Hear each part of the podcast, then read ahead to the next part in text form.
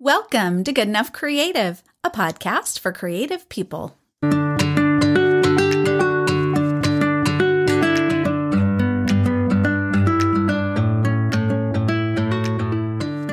again, welcome back. I'm your host, Marie Green, and today we're talking about nothing. Well, not really nothing, but I want to talk about what happens when you want to be creative, or you might even need to be creative, maybe for work or some kind of deadline, for whatever reason, you need an idea right now and you've got nothing. I'll tell you where this idea came from. You may know that I challenged myself to do a podcast episode every single day for the month of February. And since my last episode of January was the 31st, I'm technically on day 27 of writing, recording, and producing daily podcast episodes. This was definitely the case of me being overly ambitious, which I am no stranger to doing, but I figured it was a great way to get back into the groove now that the podcast is back. And who doesn't love a good challenge? You know I do. Now, when I first thought of this idea, I wasn't entirely sure if I could come up with that many ideas back to back. But as the month started to unfold, my list of ideas kept growing and growing, and I was so optimistic. And for the first three weeks, it was all well and good. But by week four, the inspiration started coming a little more slowly. I still had this long list of ideas, but fleshing out those ideas and turning them into something worth 10 to 15 minutes of your time to listen to started to feel a little harder. And the month isn't over but I still feel the commitment. I'm so close. But I went from ideas pouring out of my head to a very faint trickle dripping from the faucet of creativity. It was inevitable, though, right? It's impossible to maintain a high level of inspiration and creativity every single day without ever hitting a slump. The goal is still there, and I still need the ideas to come to me but what do we do when we're pushing toward a goal and the wellspring dries up? I want to talk about this because I think sometimes maybe we make it look easier than it is. If I never told you that I ran out of ideas, you might think that some of us are immune to that struggle, and we're not.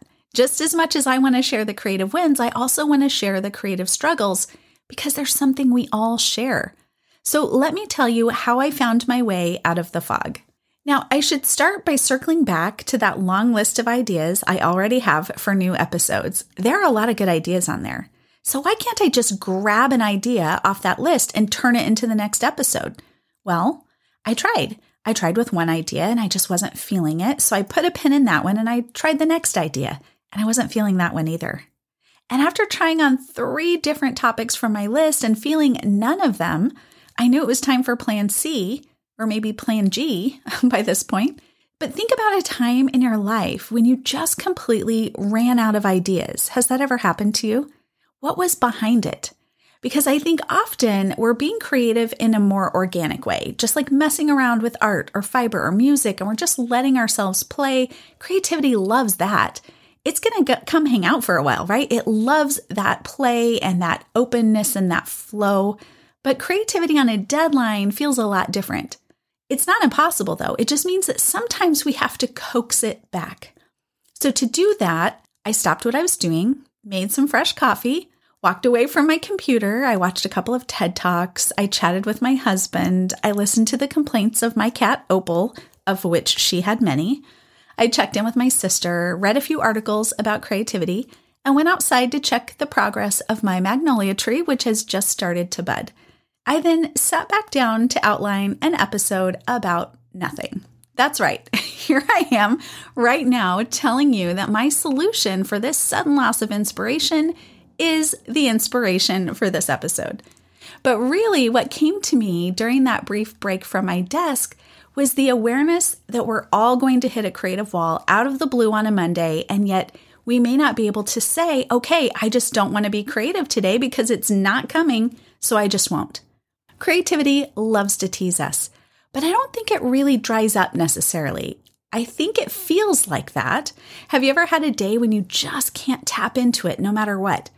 You're like, I'm a creative person. I should be able to do this. Where is it? I think it's important to talk about those days because we all have them and they can arrive at very inconvenient times. If you ever watched the show Seinfeld back in the day, they famously called it a show about nothing.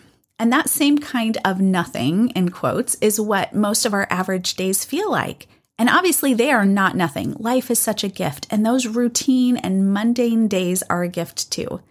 But they are routine, and we're often going through the motions, doing the things that need to be done. We're taking care of our responsibilities, we're going to work. It's not nothing, but it's also not necessarily groundbreaking. The things that become routine and familiar start to blend together. So, is it any wonder if we're going through the motions of life and we're flipping switches and clicking buttons and ticking boxes, doing all the peoply things that we do, that we may fall out of step with our creative flow? And is it meant to always be with us, or is it something that we need to be mindful of and actively seek out in our lives? If there's one thing I know about myself, it's that I have to disconnect periodically to tap back into my own creative wellspring. I just know this about myself. You may know this about yourself too we can survive on fumes for quite a while. But when you hit that point where you're staring blankly at the screen and nothing is coming out, it's a sign that you need to stop and take a break. We can technically force an idea. I don't know about you, but I've done it. you just need to come up with something, so you do. It's not your best idea. You know you could have done better, but at least it's out there and you did it, right? Tell me I'm not the only one. But I'm convinced that creative flow, where we really feel connected and inspired and excited about the ideas that we're generating, I'm convinced that we have to be intentional about creating that. It's not a given. There's no guarantee that when we're navigating our routines throughout the day, that creativity will just bestow itself upon us. We have to invite it. When is the last time you intentionally invited a creative experience into your life? And remember, creativity isn't just sitting down with some paints or a new project. Creativity is a little bit like a car that we're driving around. And when you're running out of juice or you feel disconnected from it, you need to refuel. Refueling means going for a walk and soaking up some fresh air and sunshine. It means stopping and quietly watching the birds out your window. It means making sure that you're drinking enough water, clearing off your desk, taking some good, deep, cleansing breaths watching an inspiring talk, reading, going to the library, getting to bed early. It's a process of filling back up rather than always pouring out. Does that make sense? We experience creativity as something coming out of us. But if we're not filling ourselves back up with the things that help us be healthy and rested and balanced, then what do we expect? We can't draw from an empty well. Which leads me back to nothing, or rather that feeling of creative nothingness when we need ideas and they're just not available. When you run into that, like we all do, check your fuel gauge. Make sure you're taking care of yourself and recharging your battery. More ideas will come when they're ready, and you can usher them in a little sooner by refueling in the ways that you know will help you be your best. Inspiration won't always cooperate exactly the way we need it to. And sometimes it might require a little nudge mm, or maybe a shove, but I promise it'll come back.